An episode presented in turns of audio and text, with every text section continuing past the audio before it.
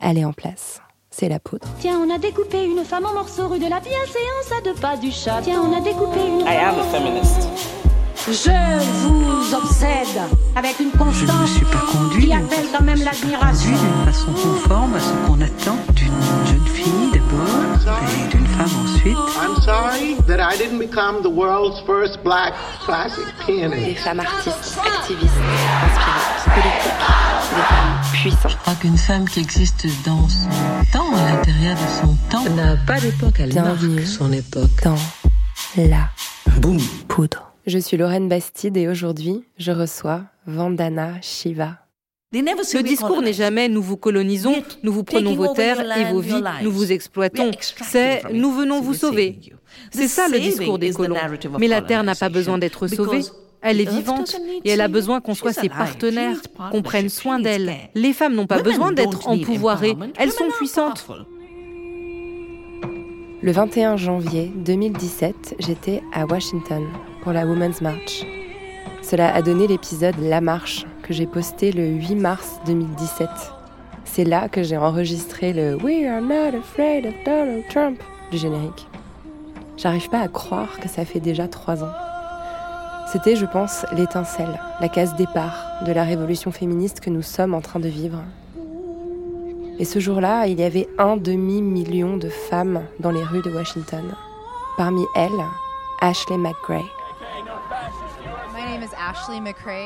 Je m'appelle Ashley McRae. Je suis militante de l'association Absentee Shiny Tribe d'Oklahoma. Je suis aussi membre de la tribu des Oglala Lakota. Je viens de l'état d'Oklahoma, qui est une terre indienne. 39 tribus reconnues y vivent, c'est-à-dire 39 nations souveraines et indépendantes.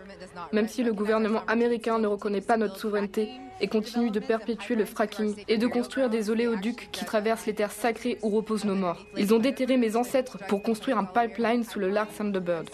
Ce qui est encore très compliqué à intégrer pour le féminisme blanc, c'est l'intersectionnalité. Mais en tant que peuple indigène, nous sommes automatiquement et déjà intersectionnels. Parce que nous devons gérer cette protection de l'environnement, cette violence contre nos hommes et nos femmes, la colonisation, le viol, le meurtre. Regardez autour de nous. Nous sommes toujours cernés par le terrorisme colonial. Nous avons fait face à cette oppression pendant 500 ans. Et quel est le visage de Donald Trump ou de la personne la plus progressiste qui soit? Le fait est que le gouvernement des États-Unis est une force occupante. Ils ont débarqué, ont volé notre terre, tué notre peuple, violé nos femmes, nous ont parqués dans des réserves, nous ont forcés à abandonner nos terres natales et nous ont imposé leur gouvernement. En tant que femme Lakota, en tant que femme Shawnee, je refuse ce gouvernement. Cette rencontre a été déterminante pour moi. C'est grâce à elle que j'ai compris que le patriarcat, le colonialisme et le capitalisme étaient les trois facettes d'un même système. Avec Vandana Shiva, on a parlé de garder espoir, d'enlacer des arbres et de désobéir.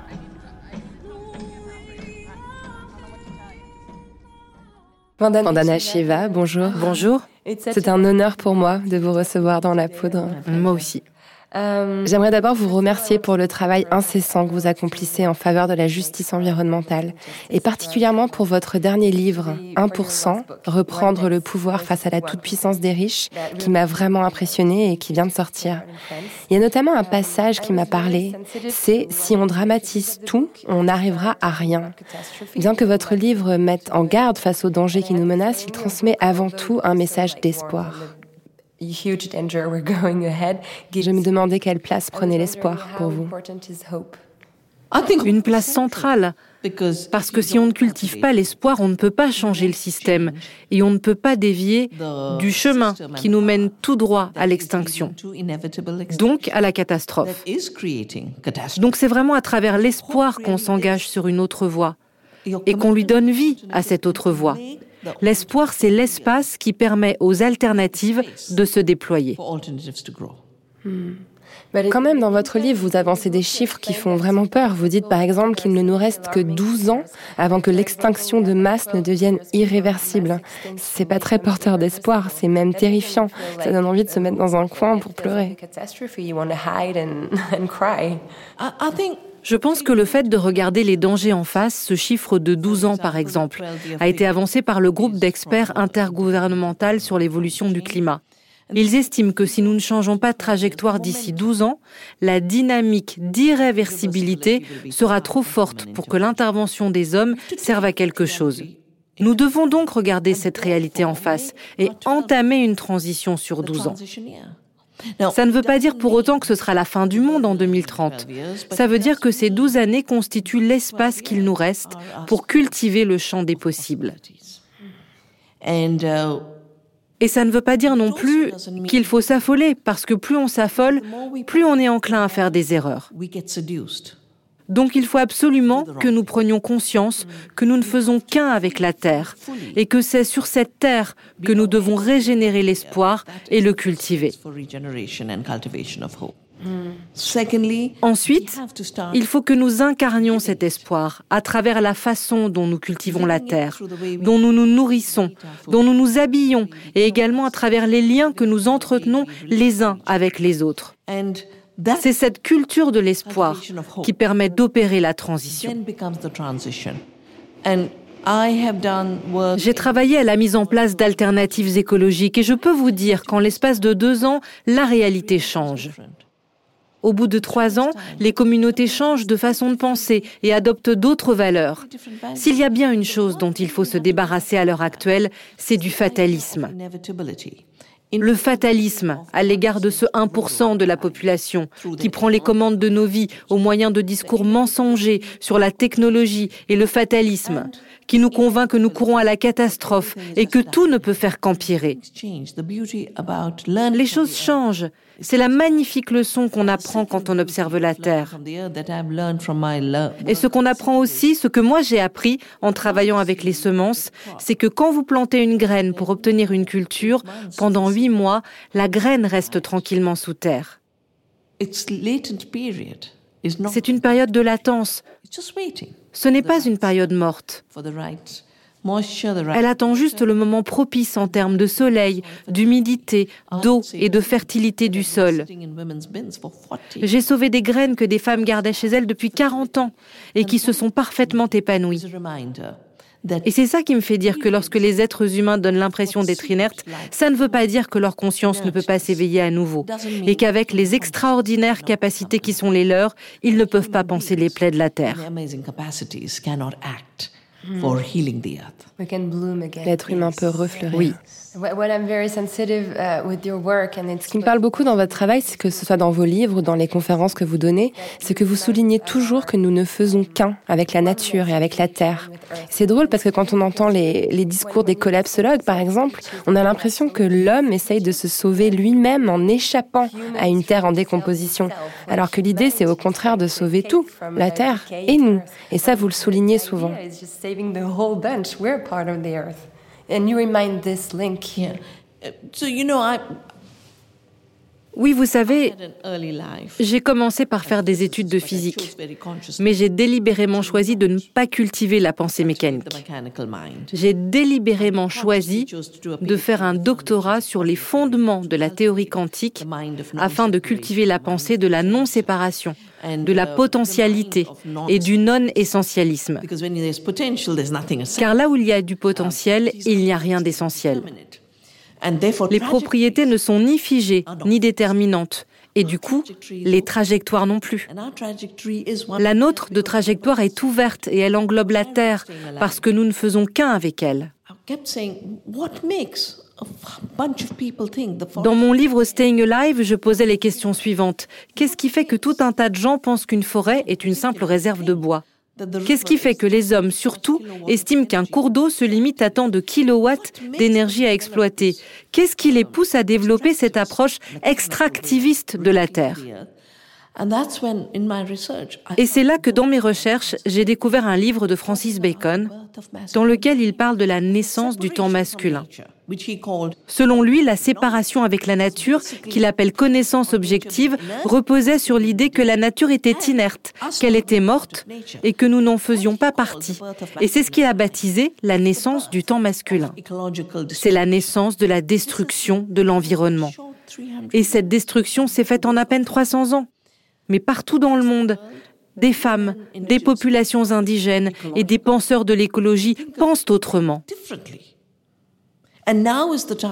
Et aujourd'hui, l'heure est venue que nous tous, dans toute notre diversité, nous nous lancions dans une gigantesque entreprise de régénération. Pour dire non, notre extinction n'est pas une fatalité. Vouloir fuir sur Mars est une idée stupide. Et l'effondrement n'est pas inévitable. Les collapsologues veulent qu'on se sauve nous-mêmes pendant que le reste meurt, mais c'est hors de question. Oui. Hors de question. N'oublions pas que vous êtes à la base une scientifique très brillante. Vous avez fait un doctorat en physique, vous êtes spécialiste euh, dans la...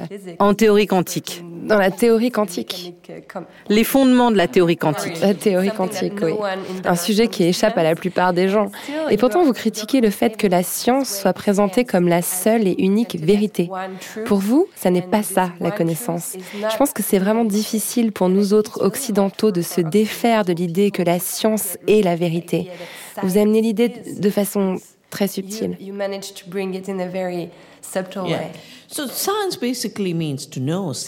Le mot science vient du latin sire qui signifie savoir. Mais vous savez, quelqu'un qui sait cuisiner possède un savoir. Un paysan qui cultive son champ possède lui aussi un savoir. La racine du mot agriculture renvoie aux soins qu'on apporte à la terre. Sauf qu'aujourd'hui, l'agriculture est devenue une science qui permet de faire la guerre à la terre. C'est une science qu'on doit au laboratoire de l'Allemagne nazie, car les outils qui ont été mis au point pour gazer les individus ont servi par la suite à fabriquer des pesticides et des engrais chimiques. Ils nous viennent des usines d'armement. La pensée militarisée donne naissance à une forme de science particulière qu'on pourrait appeler le savoir tuer. Mais des sciences, il y en a de toutes sortes et qui sont propres à chaque culture. Même dans le monde occidental, il y a 500 courants différents en biologie. Le réductionnisme génétique, par exemple, est un courant néfaste qui entraîne la domination des uns par les autres. J'ai expliqué dans mon livre sur la biopiraterie comment des personnes qui travaillent dans des laboratoires de recherche du Troisième Reich ont ensuite migré aux États-Unis et ont poursuivi les programmes de recherche sur l'eugénisme. À l'époque, le terme gène n'existait pas. On parlait d'atome du déterminisme. Et il existait une discipline baptisée psychologie sociale qui visait à ancrer l'idée que les femmes étaient inférieures aux hommes et que les noirs. À l'époque, il n'y avait pas de grand débat sur la négritude. C'était plutôt les Européens qui migraient aux États-Unis qui étaient perçus comme une véritable menace. Donc la recherche sur l'eugénisme a bénéficié de subventions et ça a donné naissance à la biologie moléculaire réductionniste. Tout ça a été parfaitement étudié à Harvard par Lily Key, une brillante historienne des sciences, qui parle de la vision moléculaire de la vie. Elle a étudié les archives de la Fondation Rockefeller et démontré comment la pensée militarisée et l'esprit guerrier ont imposé un discours selon lequel tout est dans les gènes. Alors qu'il n'y a rien dans les gènes, ce sont des molécules mortes. Bien sûr. Les systèmes vivants sont des systèmes auto-organisés et complexes, et les êtres humains aussi. Donc l'idée selon laquelle les discours mensongers des puissants relèvent de la science, contrairement au savoir du reste de la population, est une des plus difficiles à bousculer à l'heure actuelle, parce qu'elle est profondément ancrée en nous. Elle a valeur de religion. Le colonialisme avait la convoitise pour moteur, mais il a été présenté comme une mission civilisatrice de la chrétienté qui a permis d'exterminer 90% des Amérindiens. La mission civilisatrice d'aujourd'hui prend la forme d'un discours mensonger sur la science et la technologie. Les scientifiques connaissent les outils technologiques. Toutes les sociétés les possèdent et dans tous les domaines. Il y a 500 façons différentes de contrôler les nuisibles, mais la plus idiote consiste à répandre du poison parce que ça génère de nouveaux nuisibles. Donc un outil doit être évalué en fonction de ses performances par rapport aux autres solutions et de son efficacité. Quand on arrête de considérer la technologie comme un outil qui doit être évalué, choisi et diffusé de façon démocratique, pratique à travers la société, on commence à en faire une religion qu'on impose à l'humanité sous prétexte de mission civilisatrice. Et ça engendre la violence, la mort de la démocratie et l'utilisation d'outils inadaptés. Ça me fait penser à un phénomène dont vous parlez dans votre livre, le phénomène du brevetage, qui permet de privatiser quelque chose de naturel, comme des semences par exemple, et qui devient de fait la propriété d'une entreprise. Vous dites que ça revient à rendre illégal le quotidien des individus, parce que bien sûr quand on plante une graine, elle pousse et les humains le savent et le font depuis toujours. Mais un laboratoire qui étudie la semence en question et qui en décrit le génome, d'un seul coup se croit autorisé à se l'approprier et à en tirer de l'argent. La colonisation de la nature.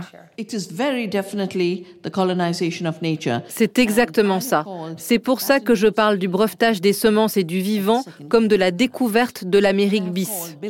Et que je considère Bill Gates comme le Christophe Colomb des temps modernes, parce qu'il essaie de faire la même chose que lui via le génie génétique et du brevetage numérique. Pourquoi est-ce si grave?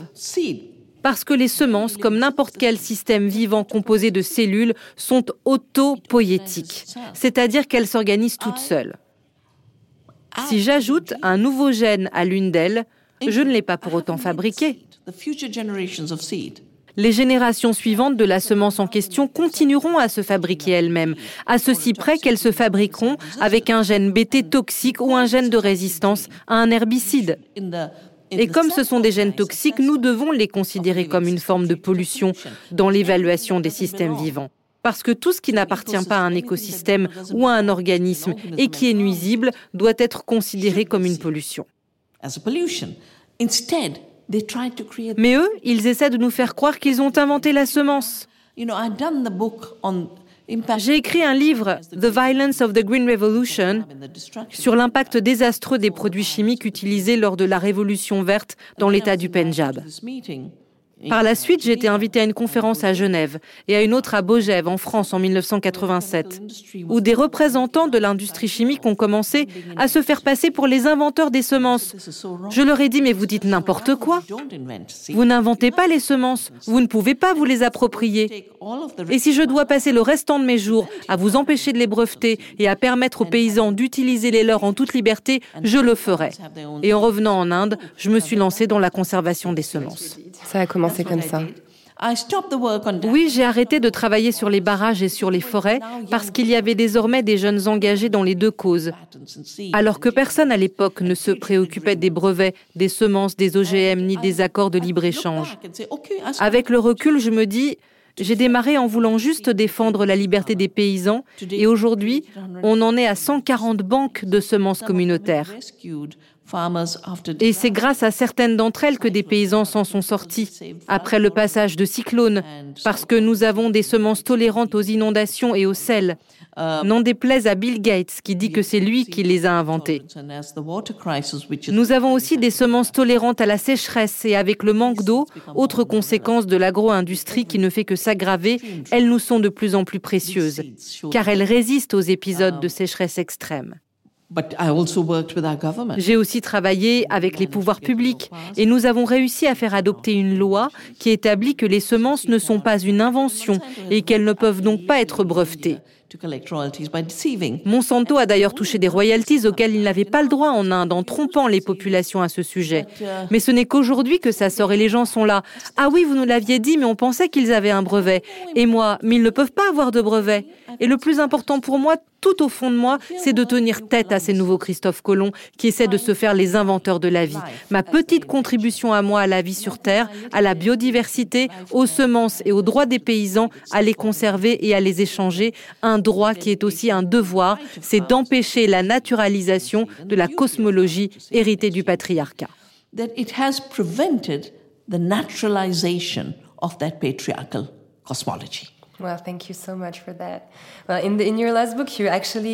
On ne peut que vous en remercier. Dans votre dernier livre, vous euh, vous attaquez, mais non, c'est pas le mot, vous dénoncez plutôt ce 1% d'individus ultra riches qui sont, selon vous, les principaux ennemis de la planète. Le livre commence par des chiffres incroyables. En 2010, il y avait plus de 300 milliardaires qui possédaient la moitié de la richesse mondiale. Maintenant, ils ne sont plus que 5. C'est ahurissant. Vous estimez que le monde est en crise parce que ces riches ne font que s'enrichir à un rythme affolant.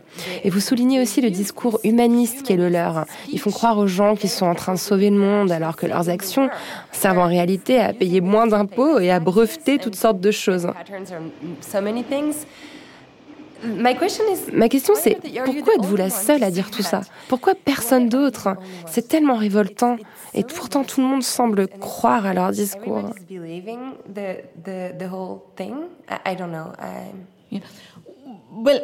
Tout d'abord, il ne faut pas oublier que déjà lors de la première grande vague de colonisation, la mission civilisatrice était censée être bénéfique aux populations, même si être civilisé, ça voulait dire se faire tuer. C'était le même discours. Donc d'une certaine manière, ce qui se produit aujourd'hui, c'est tout simplement la machine argent qui ne fait que nous répéter ⁇ c'est pour votre bien ⁇ C'est pour votre bien. Pour votre bien, oui, la colonisation des paysans africains, c'est ⁇ nous venons vous sauver ⁇ Les missions colonisatrices viennent toujours au secours des colonisés. Le discours n'est jamais nous vous colonisons, nous vous prenons vos terres et vos vies, nous vous exploitons. C'est nous venons vous sauver. C'est ça le discours des colons. Mais la Terre n'a pas besoin d'être sauvée. Elle est vivante et elle a besoin qu'on soit ses partenaires, qu'on prenne soin d'elle. Les femmes n'ont pas besoin d'être empouvoirées, elles sont puissantes. Donc quand vous me demandez pourquoi il n'y a que moi qui dis tout cela, je pense que ça tient en partie au fait que j'ai toujours été sensible aux causes éthiques, aux causes écologiques et aux causes qui touchent l'humanité.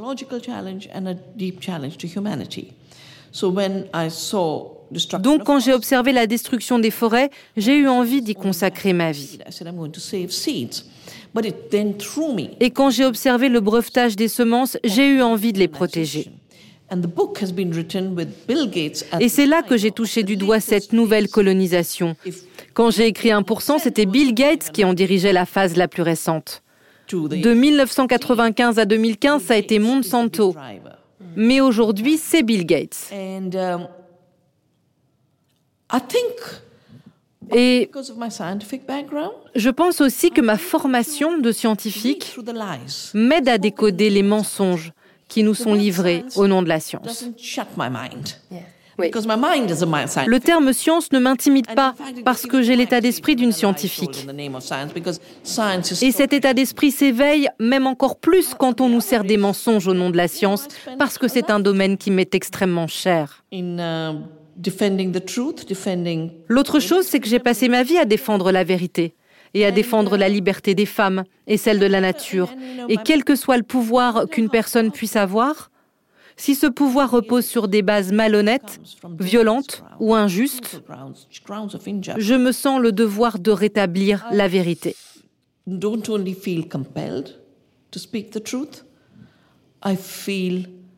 C'est absolument essentiel pour maintenir une certaine solidarité avec les autres. Donc quand on me donne cet espace où je peux m'exprimer, je le fais.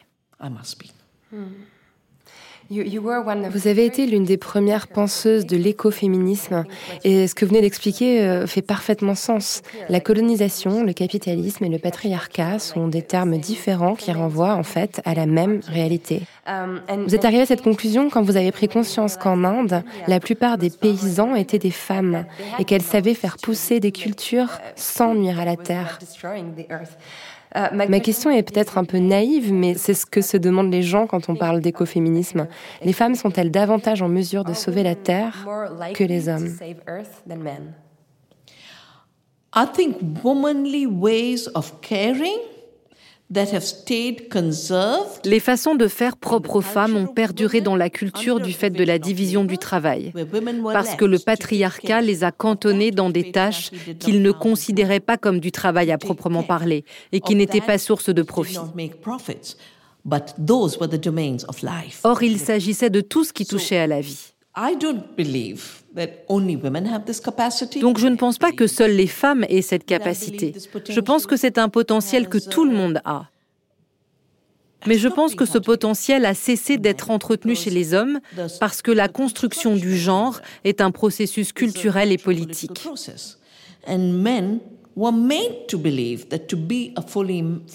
Et on leur a fait croire que pour être de vrais hommes, il fallait qu'ils gomment toute faiblesse. Or, prendre soin de quelque chose, c'est être faible. Sinon, pourquoi Francis Bacon parlerait-il de naissance du temps masculin? Ça n'existe pas, le temps masculin. Ce qui existe, c'est le temps tout court. Dans mon pays, par exemple, le temps est incarné par la déesse Kali. Elle est souveraine et circulaire. Um, Je pense qu'on nous a poussés à oublier nos potentiels. et à oublier que non seulement les humains sont capables de bienveillance, mais que celle-ci est désormais vitale, que ce soit à l'égard de la Terre ou entre nous. Qu'est-ce qu'une communauté sinon de la bienveillance mutuelle? Le consumérisme, c'est acheter des choses, seul. Mais la communauté, c'est se réapproprier les biens communs et cultiver le partage. Les sciences de la bienveillance et du partage. J'utilise le terme science à dessein parce qu'on sait aujourd'hui que dans le sol, dans l'humus, les champignons mycorhiziens déplacent les minéraux qui les entourent. Oh, Ils communiquent avec les plantes. Oh, tu n'as pas assez de ça, je vais le prendre là alors. Il s'agit d'un réseau alimentaire bien plus riche qu'Internet. Les arbres se parlent les uns aux autres, les insectes aussi. Quand nous mangeons, la nourriture communique avec les microbes de notre intestin. Nous vivons dans un monde extrêmement intelligent, mais ces intelligences ont été noyées sous le poids de la pensée mécanique. Et heureusement que les femmes ont dû les entretenir, sinon le monde serait mort. Le monde social se serait éteint pendant les guerres. Qui mettait de la nourriture sur la table? Les mères et les grands-mères. Il n'y avait rien à manger, mais avec trois fois rien, elles préparaient quelque chose. Et comme c'est elles qui ont entretenu cette culture, ces valeurs, ce savoir et cette intelligence, c'est elles qui doivent guider la transition qui s'impose à nous durant les douze prochaines années. Mais elles ne seront pas seules à le faire. Les plus jeunes commencent à jouer un certain rôle eux aussi. Et beaucoup de jeunes hommes viennent me voir pour comprendre pourquoi, pour dépasser l'éco-apartheid, il faut commencer par dépasser le patriarcat ainsi que notre séparation avec la nature. Et je leur réponds la même chose concernant le racisme, car comme vous l'avez dit, toutes ces oppressions forment un continuum, étant donné que nous sommes interconnectés. Personne n'est opprimé séparément. Le 1% opprime tout le monde. Les ultra-riches menacent la nature. C'est pourquoi l'écologie est aujourd'hui une urgence. Et ils menacent les femmes, ce qui se traduit par un nombre affolant de féminicides. Et ils ne se contentent pas d'exterminer les femmes, ils redoutent également leur mode de pensée, parce qu'ils reposent sur la bienveillance. Les femmes disent nous pouvons être libres. Or, ils ont peur de la liberté. Elles disent nous pouvons être vivantes. Or, ils ont peur de la vie. La guerre d'aujourd'hui, c'est ce que j'ai voulu démontrer dans mon livre, est une guerre d'extermination, une guerre contre la vie. Mais les femmes ont entretenu cette vie en elles et doivent la transmettre à leurs enfants et à leurs partenaires. Et elles doivent apprendre la vie auprès des autres espèces aussi. Elles ne seront pas les seules à mener la transition. La nature aussi sera décisive dans ce processus. Il a été démontré récemment que les victimes de féminicide étaient souvent des femmes qui s'apprêtaient à partir. Mhm. Donc ce que vous venez de me dire euh, me parle vraiment. Vous avez parlé aussi de la science de la bienveillance que les femmes mettent en pratique depuis la nuit des temps, qu'on leur a appris à mettre en pratique parce que c'est pas inné. Or, l'attention à autrui est très dévalorisée dans nos sociétés. Les métiers où on s'occupe des autres sont moins bien payés. Les connaissances requises sont considérées comme moins importantes que les connaissances immatérielles. Cette hiérarchisation, elle aussi, va changer, enfin, j'espère.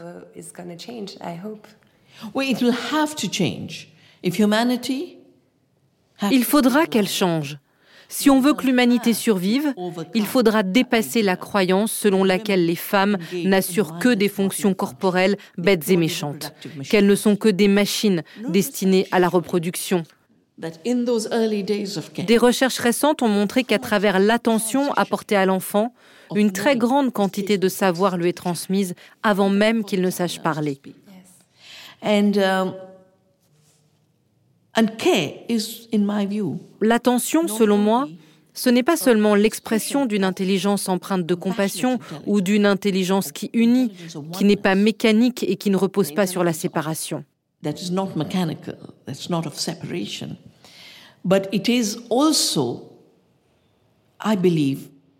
C'est aussi un savoir, mais un savoir qui fait partie intégrante du faire et du vivre.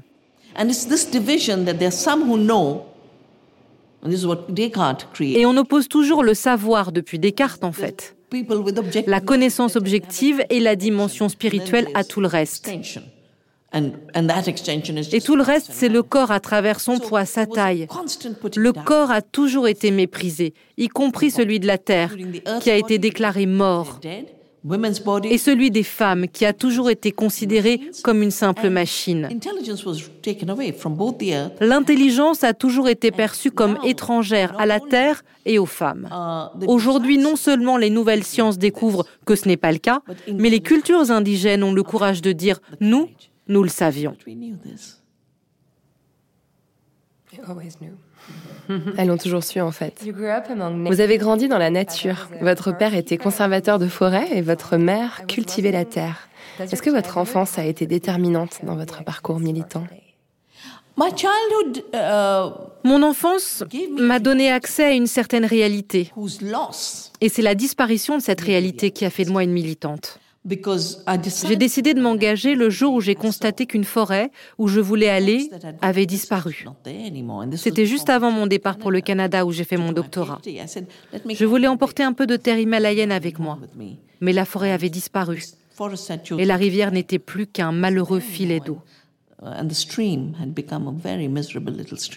Je me suis alors adressée aux villageois et c'est là qu'ils m'ont parlé du mouvement Chipko, qui consistait à prendre un arbre dans ses bras. Et là, j'ai dit, à chaque vacances, je reviendrai donner un coup de main au mouvement. Et depuis, je n'ai plus cessé de militer.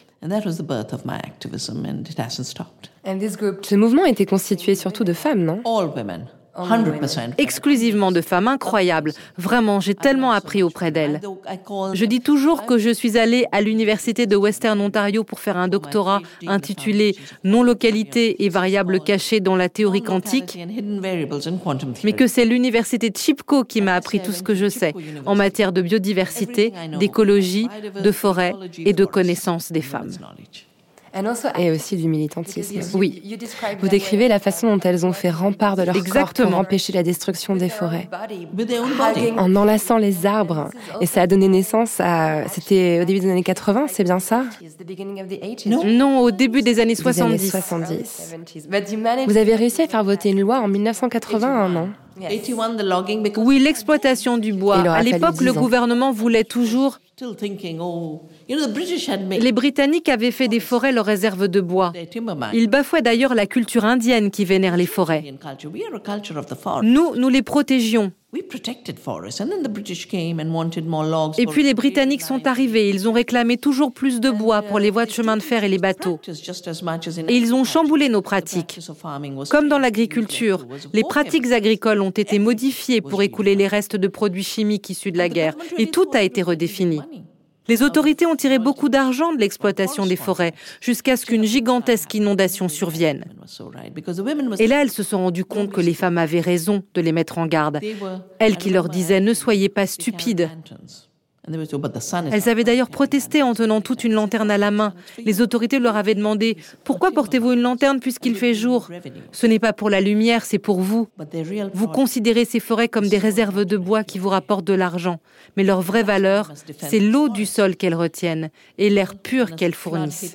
C'est pour ça qu'il faut les garder. Quand il y a eu cette inondation en 1978 et qu'elle est allée jusqu'à Calcutta, les autorités se sont rendues compte que ce qu'elles avaient dépensé en secours excédait de loin les revenus qu'elles tiraient du bois, et elles ont opté pour la conservation des forêts. Et c'est ce qu'on voit partout dans le monde à l'heure actuelle. On commence par opposer une résistance en criminalisant un mouvement, puis les catastrophes se multiplient et on finit par comprendre que le mouvement avait raison what was being spoken is the truth. Mm. Elle pratiquait déjà, et c'est ce qu'on retrouve dans votre livre aujourd'hui, euh, plus de 40 ans après. 45, 47 même. 47 ans même, la désobéissance civile. Oui, c'est une technique que vous revendiquez encore aujourd'hui, vous la prônez et je ne suis pas la seule. Regardez Extinction, Rébellion aujourd'hui. Qu'est-ce qu'ils font? Je ne crois pas qu'ils aient lu mon livre, ou peut-être que si. J'espère que si.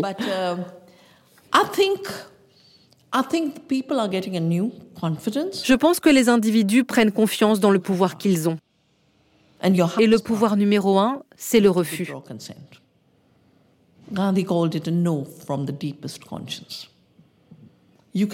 C'est ce nom qui nous vient du plus profond de notre conscience.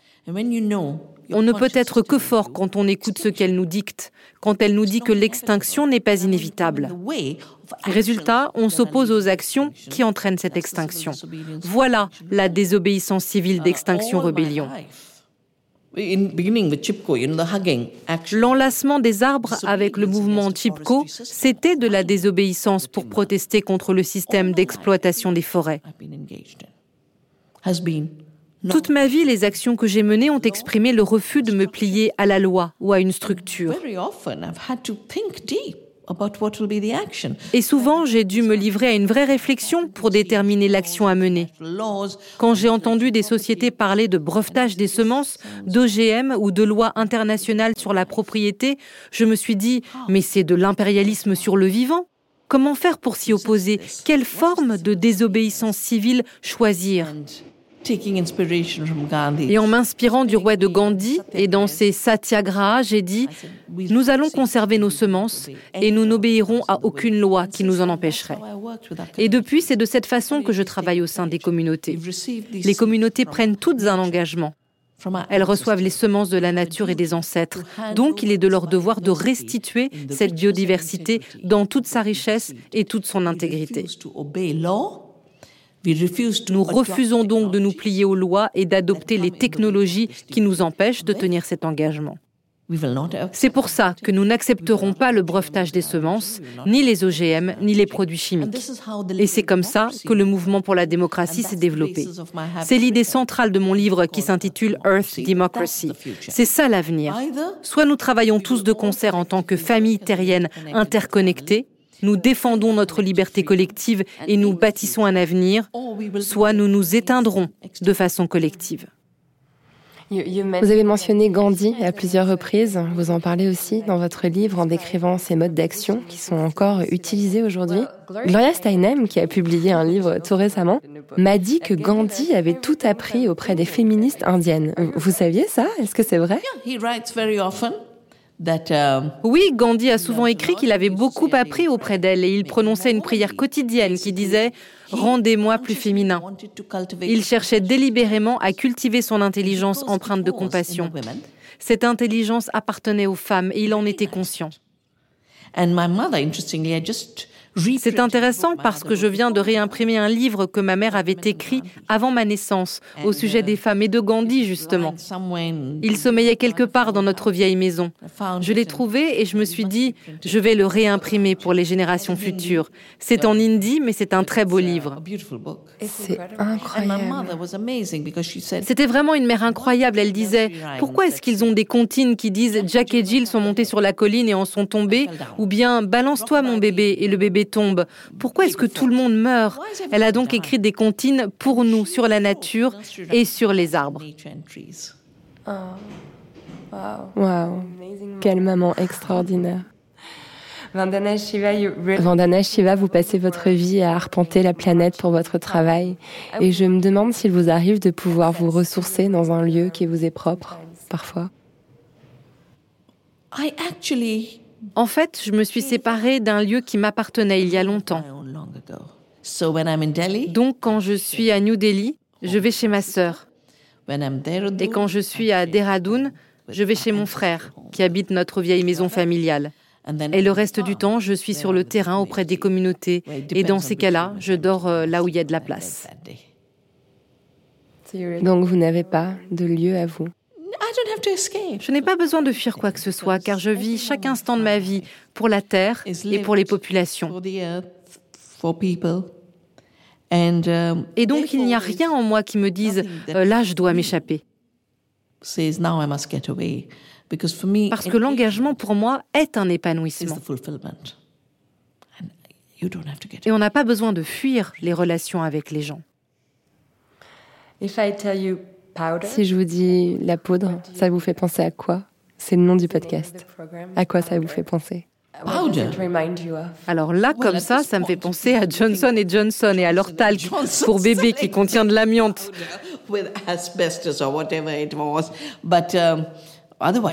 Mais sinon, la poudre euh, à la beauté, sans doute. Mm-hmm. D'accord.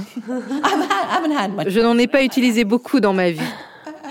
C'est une question que je pose à toutes mes invitées et c'est drôle de voir à quel point chacun pense. Euh, Pourquoi avez-vous choisi ce nom? Pour ses multiples sens, ça peut être quelque chose de très léger, de beau, mais ça peut aussi évoquer la guerre ou la poudre à canon. Je pense que les femmes ont ces deux côtés en elles et bien d'autres encore. C'est un mot qui évoque la diversité. Merci infiniment, Vandana Shiva. Merci à vous. Merci à Vandana Shiva d'être venue faire parler la poudre avec moi. Merci à Agnès Elkaïm pour la traduction. Et merci à Patricia Loison d'avoir prêté sa voix pour la version française de l'interview. La Poudre est un podcast produit par Nouvelles Écoutes. Merci à Aurore Meyer-Mailleux pour la réalisation, à Gaïa Marty pour la programmation, la prise de son et le reste. Merci à Charles de Cilia pour l'enregistrement du doublage. Au mixage aujourd'hui, Marion Emery. Merci à Bonnie Banane pour sa chanson dans le générique. Merci à vous pour l'écoute. On se retrouve sur Internet, Instagram, Twitter, Facebook. La poudre est partout. Si vous avez des réflexions, des compliments ou des critiques à faire, n'hésitez pas. J'adore ça. Ah, j'allais oublier, pour lire les mêmes livres que moi, allez sur le site La Poudre Lit. Vous connaissez la suite. Prenez soin de vous et continuez de faire parler la poudre.